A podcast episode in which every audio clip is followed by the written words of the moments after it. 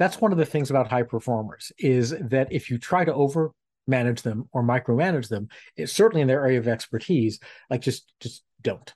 Ask them how they want to be managed.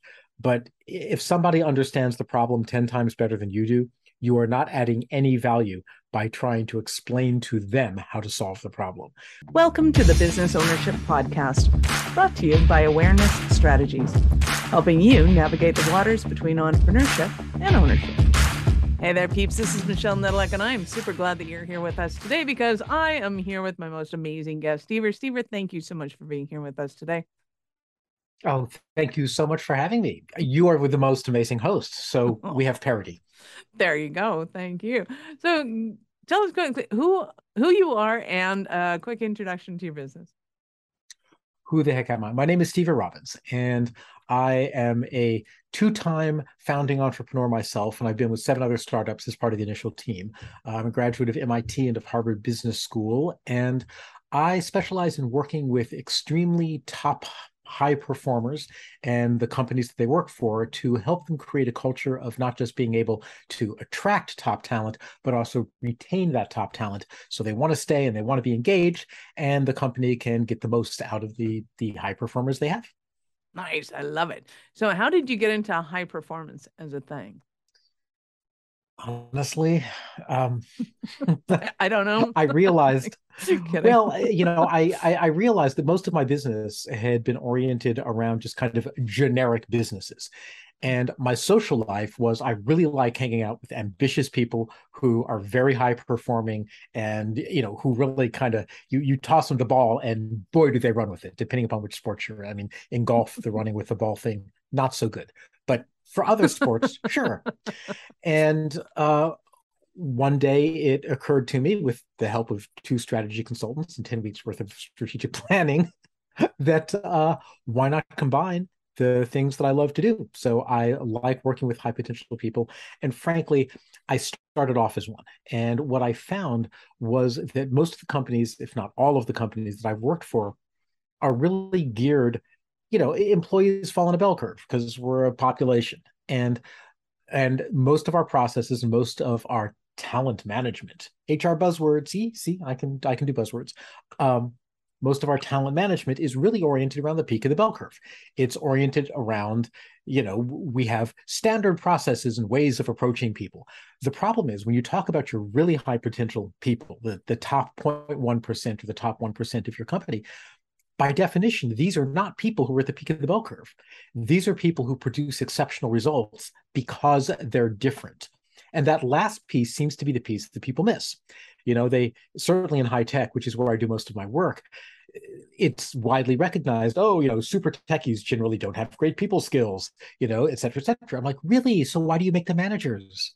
Like, like, right? you know, oh, we'll train them. You know, well, what if they don't want to be trained, right? If they're your top performers, they have the luxury of going places that suit them. Mm-hmm. And so I'm, I, I, I'm, I'm kind of i I'm number one, I was a super performer when I was an individual contributor. Uh, number two, I am LGBT. I'm actually the G part, I'm not the L part. And I come from a really unusual background. So I'm used to working with people. I'm used to being the person who is the oddball out, the out of the box thinker, the person who is way out there. And the people who have managed me, frankly, never did a very good job. So through this through the process of this strategic examination, we looked at this and said, wait a minute, I've been in that position. I have successfully straddled the traditional business world as well as the high performing world. I know how to talk to people, just about everyone except some of the extreme peak mainstream type type folks. Mm-hmm. I should be acting, uh, you know, I should be acting as a bridge here, and I should be bringing the things that I've learned to both the communities of companies that want to manage their high performers and also to the high performers themselves, because I was talking to someone, in fact, just today who is a young man. I'm not sure how much how much I can say, but let's just say that um, uh, he has already done things by the age of 25 that most people will never achieve in a lifetime. And one of the things that he is not aware of is that he's super, super, super smart. That part he knows. But the part that he's not aware of is if he goes into a company full of average people he is going to be the youngest person in the room and the smartest person in the room. That is, depending on the culture of the company, that is not a recipe for political success. That is not a recipe for making friends unless you have the right social skills, unless you know how to present ideas in a way that aren't threatening to other people, unless you know how to have other, how to let other people have your ideas, as they say. and those are the kinds of skills that I bring to the table. Nice. So let's kind of break this up into pieces because I know a lot of high performers that wouldn't define themselves as high performers, and I know a lot of good performers who would define themselves as high performers and like to do a little self-evaluation test here. So that's kind of and then then and then there's the potential, right? So they may not have realized it, but when you look at them, you're like, dude, I could so like you could rule the world. Right. Um, so let's kind of back up the bus a little bit other than being different and not fitting into the companies, which I can also relate to just purely from a hey, I know how to have a conversation. Clearly, nobody else does. kind of point yes. of view, um, which is fun. Um, and I've seen a lot of salespeople, so it's not just the tech side. I've seen that in tech salespeople getting promoted to management, and it's like, dude, you just took the best lone wolf you had and told him he's in charge of the pack, yeah. and that's not going to work. So again, let's start with the breaking down of somebody and how did they know that they are high potential kind of individuals? Sure. Well, I, I will tell you the uh, I I did this with an audience at at a very prestigious business school that shall remain nameless. Uh, nice. We brought in a couple hundred of the MBAs, and I was giving a presentation on leadership, and I said, "So, how many this is one of the most prestigious MBA programs in the country. Uh, presumably, everyone is here because you're great, amazing, incredible leaders, right? And everyone's nodding their head and going, Yes, yes, we are. We are great, amazing, incredible leaders. And I said, Well, what I want you to do is I want you to take out a piece of paper and I want you to look around and I want you to write down the name of the person in this room who you personally find inspirational, who has great ideas, who you would be proud to be their employee. And everyone's like, okay. They stopped and they scribbled on the piece of paper. And I said, now, here's the test to find out if you're a leader or not. How many pieces of paper do you think your name is on? And I've only ever done this exercise once because it became apparent almost instantly that I was about to give a heart attack to 200 of the top MBAs in the country. And that, that, had, that was not what I had been hired to do. But that's essentially the exercise it's very easy in isolation for us to go, wow, I'm a high performer. But frankly, you don't know that. All you know is that you perform the way you perform. What you need is to be able to compare yourself to others and not compare yourself along the dimensions that you think are important, right? You know, personally, I think I've just got the, you know, I've just got like the best eye color ever. Well, guess what? Turns out no one values eye color except me. So when you're doing that comparison, you have to consider it from an outside point of view. And you have to ask, am I, in fact, a high performer? And along what dimensions? And says who?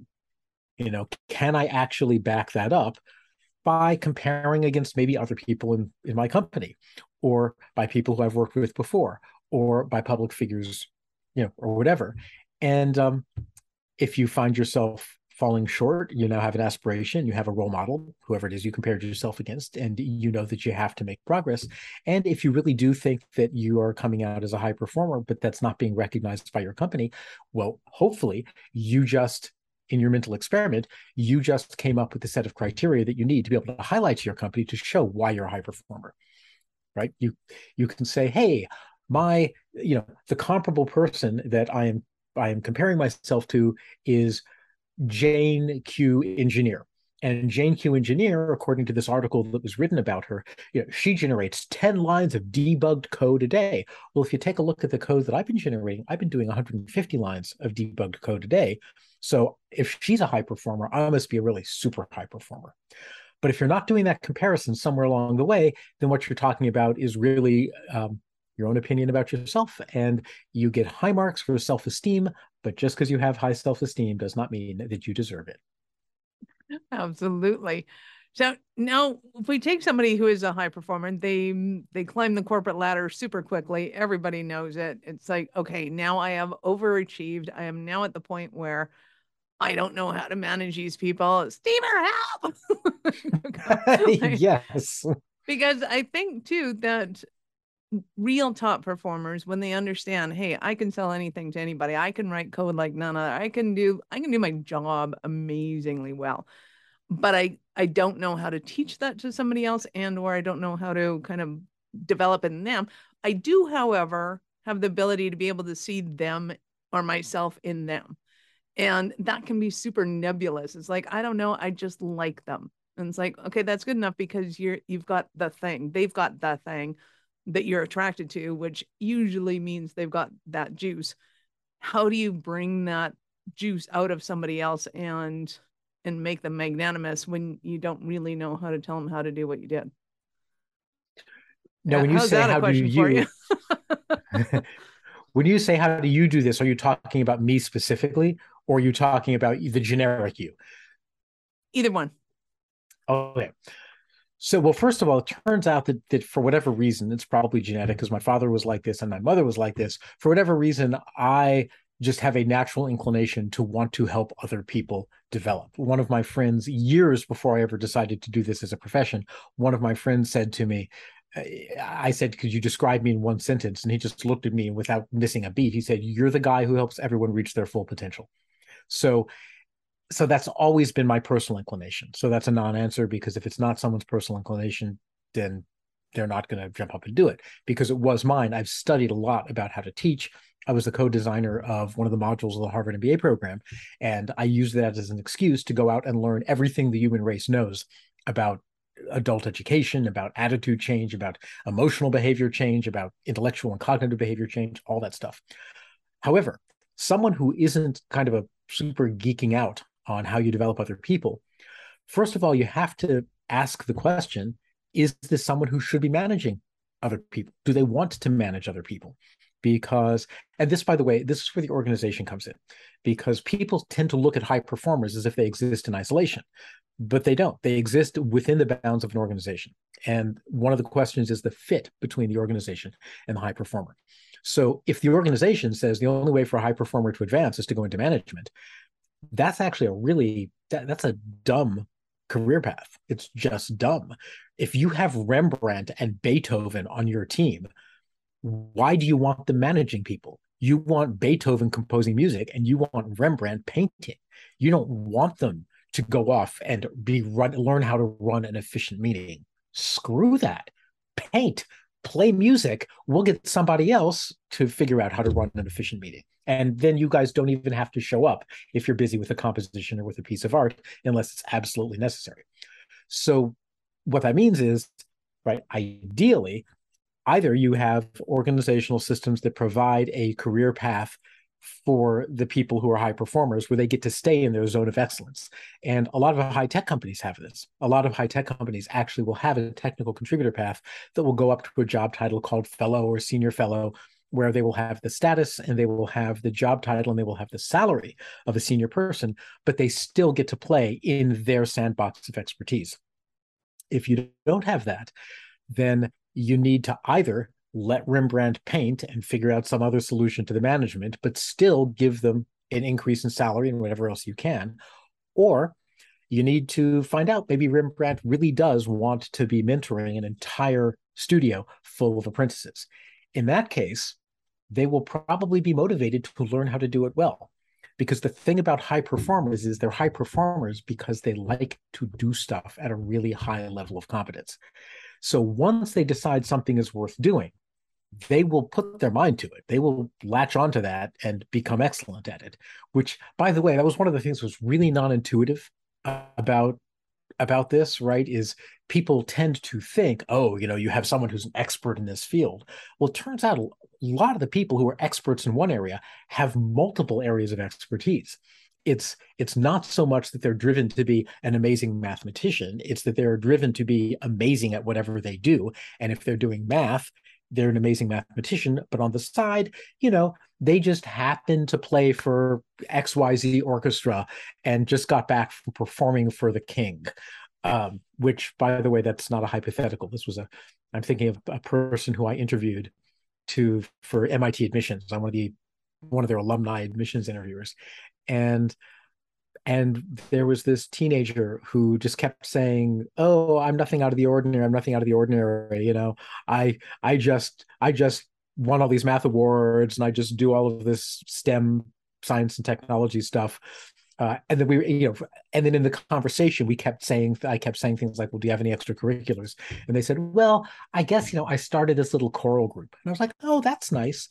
She's like yeah you know i mean uh, this was back this was several years ago, so there was still a queen at the time. She said, you know, yeah, you know, we got to perform for the queen this year. That was kind of fun. And I was like, wait, wait, what? you in, in between winning all of these national awards for STEM subjects, you started a little choral group and performed for the queen. Right. So so that's what I'm talking about. These people, they just don't seem to recognize it. It's like, oh yeah, we're just having fun. Right. I don't know. Yes. Oh, right.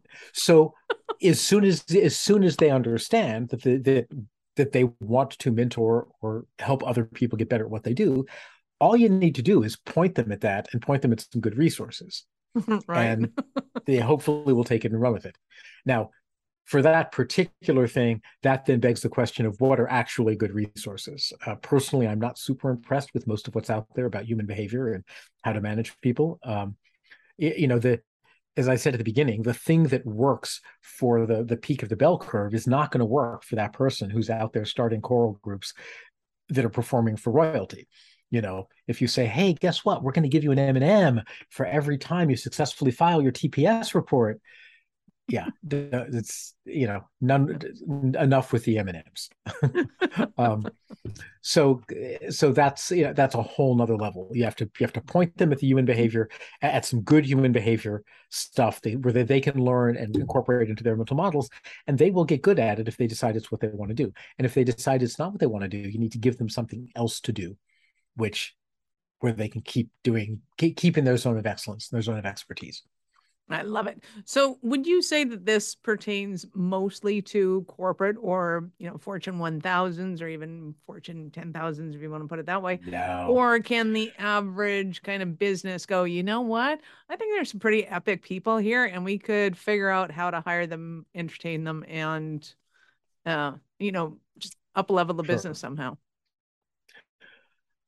that's actually kind of a complicated question. Let me I'm going to break it down into a couple of smaller ones.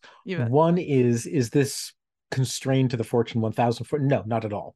There can be very small companies. There can be a company of 10 people that has one or two superstars and those superstars basically carry the business in terms of getting work done. And most of my background is in entrepreneurial organizations and I'll tell you probably most of the I'd have to sit down and make a list, but probably most of the startups that I've worked for and with have one or two superstars who are genuinely the ones without whom the thing, whatever the thing is, just couldn't be done.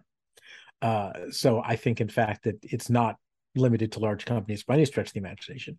What is limited to large companies is the ability to create entire systems and programs to be able to help these people develop their maximum potential. If you're a 10 person startup, you may not have the luxury of saying, okay, this person this person has to both be the principal architect of the uh, sorry, you may have to say this person is both going to be the principal architect of the product or the chief designer or the head marketer or the head salesperson. And because we don't have anyone else to do it, they're going to have to run the sales meetings or they're going to have to run the development meetings or whatever. Um, in that case, the thing to do is as you grow, find out what's the best way of helping that person develop in the direction they want to go. Do they want to become the person who's in charge of the sales department or the product development department? Or do they want to be remain an individual contributor, but nevertheless have some degree of seniority, some degree of, ex, of extra compensation, et cetera, if they're really a key person?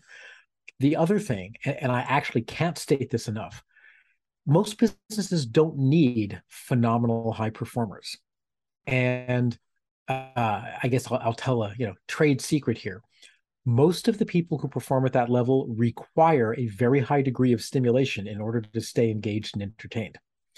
Uh, if they don't get that high degree of stimulation they will find it. And they will either find it by leaving in which case in which case you just wasted a bunch of time and money taking on an employee who wasn't going to work out or they will find it by creating challenges for themselves, which means that some nice, simple, easy task that could have been done in 20 minutes, well, you know, now we've decided to do it in platinum.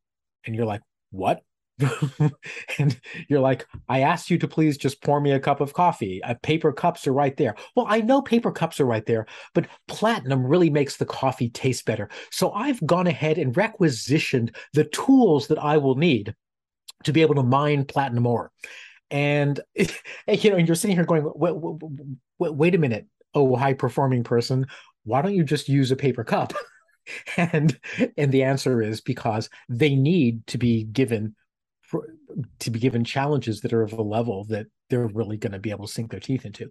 So if you're a local bookstore, you probably do not need a super high performer. So don't hire one. Hire good performers, hire great performers even, but people whose idea of of the way that they would just totally enjoy spending their time is mm-hmm. to dig into 4,000 books, know what all of them are, have them at their fingertips, and be able to make recommendations to people and, eh, you know, all the things that go into running a bookstore, none of which has to do with designing rocket boosters, which is fine. You know, I keep using STEM examples. I don't mean to use STEM examples. I mean, you know, they can oh, be STEM. They can. Uh, that's just my background. Um, they can be STEM, as you pointed out. They can be salespeople. They could be people who do finance, etc. But but basically, it could be the mm-hmm. receptionist. I mean, I yeah. I, once upon a time in a life prior, I took on a job as a receptionist just because I needed a nine to five job. It's like I need to start now. Somebody will hire me now. I can do this. And of course, everybody looked at the resume and went, "Why?" And I said, "I need nine to five. I'm like, "Okay, I get it." So I one company was smart enough to go, hey, if you have some extra time, here's the head of marketing, here's the head of this, here's the head of that. They may have some stuff for you. You know, feel free to do that on your at your will. And it was awesome because every department head would give me stuff and I just crank it out because I was bored out of my mind. and it was awesome. Right. It worked fa- fabulously well. Others just don't know like how to do that because of ego. Right. Well, and it sounds like you were engaged and you you learned all the different things you would need to do. And by the way once you've done that now that becomes the foundation you can build on right? That now goes on your resume. That now becomes talking points. That becomes awesome stories for you to tell etc um, and as a high performer and you know i'm going to assume you are i've never worked with you but yeah, high compared to the people as, i was with. Right. Everything uh, relative. but but but it's it's important to note that, you, that you don't have a hundred high performers and a hundred person organization, generally speaking. And if you do, you need to figure out how to manage them. Uh, one of the one of the things that I think is just brilliant, and apparently this was written into a book. I've never seen the book. I've just seen the slide deck. Is the Netflix culture document. And in the Netflix culture document, and just Google it, just Google Netflix culture document, and you'll get a copy of the slides. And they pose the question. They say, look, you how do you create a company of high performers? If that's what you really want is for everyone to be these amazing incredible a players how do you get a whole bunch of a players to play together? Because a players for example really don't like detailed specific rules. I'm i am uh let's see i don't want to say anything that would give away the details. I have been asked oh i'll use a metaphor. This is a metaphor. Um well, this is the truth, but this is a metaphor for the real situation. So I was a podcaster for 12 years, and I had a podcast that was basically a fixture in the iTunes top 10 business podcasts, and it was as high as number three on iTunes overall. And each one of the episodes, oh, thank you. I stepped down right as podcasting took off in 2020. Uh, uh, each episode, I would write it as an article, and then I would do the voiceover talent for the article. So I would read the article. And that that gave me just a teensy weensy bit of writing experience 587000 words worth to be precise. Uh, actually more than that because the episodes were an average of 1100 words. So let's just say i have a little bit of writing experience and somebody has asked me to host an episode of their podcast. And i said okay sure happy to do it. They said great well we're going to sit down and go over what you have to do to do that next tuesday. And we met and instead of them saying look here's who the audience is here's the the broad structure of a show take it away they were like well you know we find that that the way that one structures a show is first you write down the big idea that you want to convey And then what you want to do is you want to write down three bullet points for each part of the big idea. Now, once you've got the big idea, you want to just practice saying that to yourself in the mirror over and over and over until you can say it naturally. And I'm like, um, do you know? Sure. right. Well, and again, that's one of the things about high performers is that if you try to over manage them or micromanage them, it's certainly in their area of expertise, like just just don't. Ask them how they want to be managed. But if somebody understands the problem 10 times better than you do, you are not adding any value by trying to explain to them how to solve the problem. What you are adding value by is saying to them, why don't you take it away? If you need anything or if anything gets in your way, let me know and I will make sure that no one invites you to useless meetings. I will make sure that there are no administrative burdens put on you. I will make sure that the only thing that you need to think about is solving the wonderful, amazing, incredible problem that you are the only person at this company who can solve at the quality level that you can solve it. And that's what I would do. Wow. So, talk to me about who you love to serve and support because I get there's the whole corporate and training and taking leadership and going, hey, here's how this goes down. And then there's working one on one with people that are just going, hey, Stever, I totally need help in this, and everyone in between. So, where where do you love to spend your time and all that kind of fun jazz? Well, to me, those aren't super separable. Now, I have done I, I, started my consulting career well i first started doing doing management consulting and then i went mainly into executive coaching. So i would call that one-on-one leadership development. And i'm shifting back in more of a consulting realm because what i've discovered is that that people when people think about their own performance or the performance of other people they tend to isolate that performance in their mind to just that person. So they say hey um, let's use your example right? Michelle is an unbelievable, amazing, incredible top saleswoman. Now, th- what that is missing is the fact that Michelle is embedded in an organizational context. And the reason that Michelle can get out there and can spend her time closing multi million dollar deals is because when she needs a piece of information, it's at her fingertips. She doesn't know how. All she knows is that she mentioned it to someone yesterday, and today there's a report on her desk giving her the competitive information she needs to make that multi-million dollar sale. And sometimes a person's performance is solely due to their own abilities, right? They're a high potential, high performer. They're the, they're the shiznit. However, they can be derailed or enabled by the organizational context you can have an organization, for example, that requires you to fill out nine TPS reports in order to get the market research data that you need to be able to have that multi-million dollar sales meeting. And each TPS report requires six to seven hours worth of preparation time. So number one, it's going to hit your budget. And then number two, wow, we're really backed up right now. We'll get that to you sometime in late November of late never. exactly. Yeah. So the reason that I'm concentrating now on both the individuals and the organizations is that you can do an organizational diagnostic. You can take a look at an organization and and say who are your processes optimized for?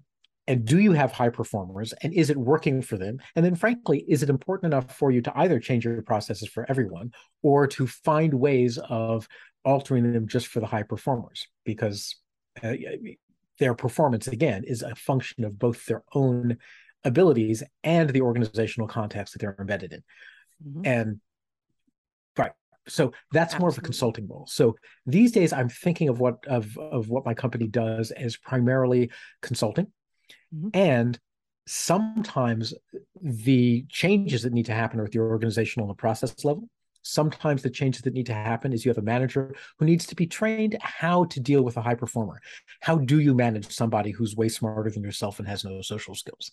Because you may need to have them on your team. And if so, you want to have a relationship that works well with them. And then number three is finally the individual themselves, because there are high performers. And it, now I am going to rely on an engineering stereotype. There's a lot of engineers who are not shall we say, the most delicately subtle human communicators. What? Wasn't that diplomatic? Yeah, you know, very... just occasionally they blurt things out that they really shouldn't have blurted out. so there's an element of being able to to train them and to coach them as well. But it's um, uh, you know, for that, I'm actually in the middle of developing uh, kind of categories of classes because there are to explain to say an electrical engineer why mm-hmm. it's important to take emotion into account in communication you need to be able to do that in terms that they can understand and value if you just say to an engineer, well, you know what? And I know this because I was an engineer and this is what happened with me. So I'm telling my own story right now as if it were someone else. When you say to some other engineer and you say, well, it's really important to take people's emotions into account and to make sure that you're not, oh, I don't know, offending them as you talk to them, what the engineer might think, by engineer, I mean me, mm. what the engineer might think is, it's not my responsibility to manage their emotions. If they can't deal with their emotions, that's their problem. They should just listen to my super brilliance because once they've heard my super brilliance, they will be so amazed that they'll just do what I say, even though they're upset and they feel insulted or whatever. Now, that's great in theory, but in practice, it doesn't work because as soon as you've offended somebody, they're not even going to care whether or not you're right. All they're going to care about is that, you know, you offended them. And again, by you I mean me. So uh, what what what I you know what I learned was I learned that emotion is important in communication. The way that I explain this to somebody is as someone who's an engineer is in terms of radio waves. So you know how when you tune something in on a radio, like you you tune into 91.3 FM. Well, 91.3 is it, you can think of that as like a it's a channel right it's it's two tin cups with a string between it that you can talk over once you have that channel once you have the 91.3 determined and you agree with the other person these are the these are the we're going to use the 91.3 tin cups. not 0.4 not 0.3.5 right. Sorry then 0.35 i stand corrected. Exactly. Then you can talk over the tin cans and they can hear you at the other end. So, in engineering terms, we would call the tin cans the carrier wave. You don't have to worry about what that means. And the carrier wave has to be in place in order for the message to get across. Engineers totally understand that. And then I can say, well, guess what? Emotion is the carrier wave. Emotion is the tin cans with the string. And if somebody isn't in the right emotional state, the words stop at your tin can and they never hear them. Nice. So love that analogy. Yeah. And so part of what I'm doing is is I'm is I'm actually designing curricula to help to help translate a lot of the concepts that are important in an organizational context into concepts that that work for people who are domain experts in different areas you know and um and i love it so not? give us an example of one of your cinderella stories just so people can get an idea of the scope with which you work Oh yeah. so uh, I, I there was a gentleman who was I was hired because he was creating a lot of friction in his company, and I was asked to work with him. And we did a 360 degree assessment to understand how he was viewed by other people. And the 360 degree assessment included people at the senior levels of the company, people at the junior levels, people who were his peers. Every single person said the same thing. They said this person is the smartest person at the company. They understand all of the issues of everything better than anyone else does. In meetings, they always have the right answer and they have it within seconds. And I will never, ever, ever do anything that they say because that person is such a jerk. I would rather have the company go under than to actually give them the satisfaction of of having their idea be accepted. So I went back to the person. I said, hmm, here's a it's kind of interesting here. Everyone everyone thinks that you have the right answer and no one's willing to listen to it because of the way you're coming across. And what we did was remarkably simple. Uh, we just did a trial period. We said for the next three weeks, you are not allowed to say more than three sentences in any one meeting. So you can't make the case for the point of view that you know is right. But what you can do is you can nudge the conversation in that direction three times. And he was like, But how can I do that? I'm used to talking all the time. And I'm like, Well, get yourself a muzzle if you have to. Three sentences, go.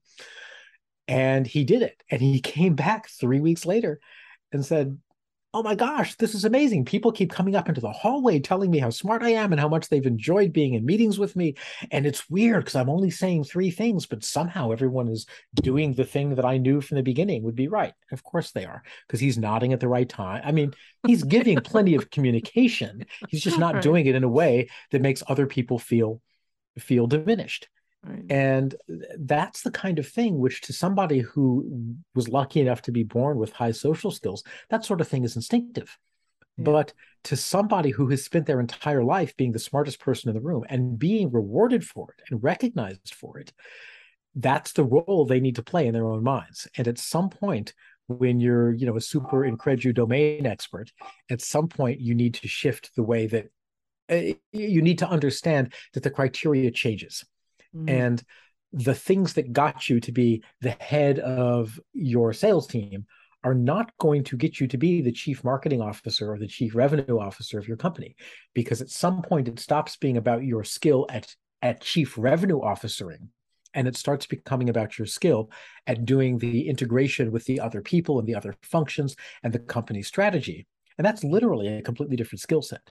So part of what I do, for example, is I help people develop, and again, this is assuming they want to, but mm-hmm. I help people develop that strategic frame of mind because believe me, if it's if it's amazing to be what a thousand line of code per week programmer, mm-hmm. imagine a thousand line per week programmer who really understands the code and the product and the technology at that level. But imagine them if they are also a great strategic thinker and they understand the business strategy and they understand how to integrate all of the different pieces of the business together to be able to to take that product to market. That's an unbeatable kind of person. And you know they have to want to be that and the company has to be able to give them the developmental opportunities to be that and the specific skills.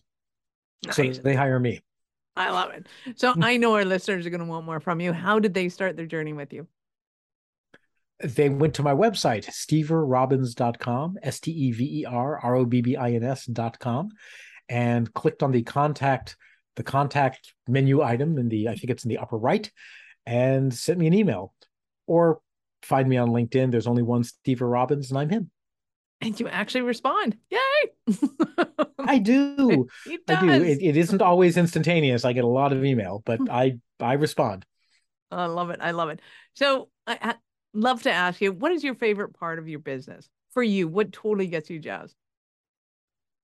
Really, my favorite part of the business is working with people who have big, big dreams and want support in making them happen right which is and that's that that's what all of the consulting part of the business is about it's about how do you take the rembrandts and help make sure they become rembrandt instead of becoming some you know some hack halfway in between i was i was talking today with a young man who is just applying for PhD programs, and he wants to change the nature of spaceflight and the human race. And I mean, this this young man, this young man wants to enable a kind of technology that he's working on and wants to work on as his thesis that could make space travel far easier and safer and more energy efficient than it is today. You know, and listening to him talk about it, he's like he's like i'm gonna do it. And i'm like you go. And you know what? There will be lots of there will be lots of obstacles on this way. And some of them are going to be that he's going to need to be able to develop the kinds of skills that will enable him to get the attention of people with money to get the attention of the people who would hire him or invest in him or otherwise help enable him to be able to do what he does. But that's the part that jazzes me is sitting down with somebody who wants to change the nature of spaceflight and helping them understand what it will take to do that and then do what I can to enable it to happen. And if that means restructuring the organization around them, well, so be it. Right? exactly. Awesome. if if I have to change the world to make it possible for other people to change the world, well, gosh darn it, I'll just have to start today. there you go. Stever, you have been phenomenal and amazing. Thank you so much for your time. I appreciate it. I know how valuable it is. Any last words for peeps? You know, there is there is a fine line between idealism and cynicism. And idealism is believing that the world can be a better place than it is, and cynicism is being upset because it isn't. And if you ever feel like the things that you want to achieve in life and whatever your own variety of high performance is, whether it has anything to do with business or or not, or if it's just, you know, whatever you know, being a good parent. I mean, who knows what your particular particular brand is. If you find yourself feeling cynicism, celebrate that because it means you have a picture of a better future and you have a picture of how things could be amazing and incredible. And get that get back to that picture and go do what you can to make it happen. And you know what? If you never make it happen, at least you will have tried. And that's way better than not. Love it. Thank you. Peeps, this is Michelle Nedelec. Thank you for being here with us today. Be sure to subscribe to the show and join our Facebook group, Business Ownership Secrets to Scaling. We love connecting with you and helping you grow.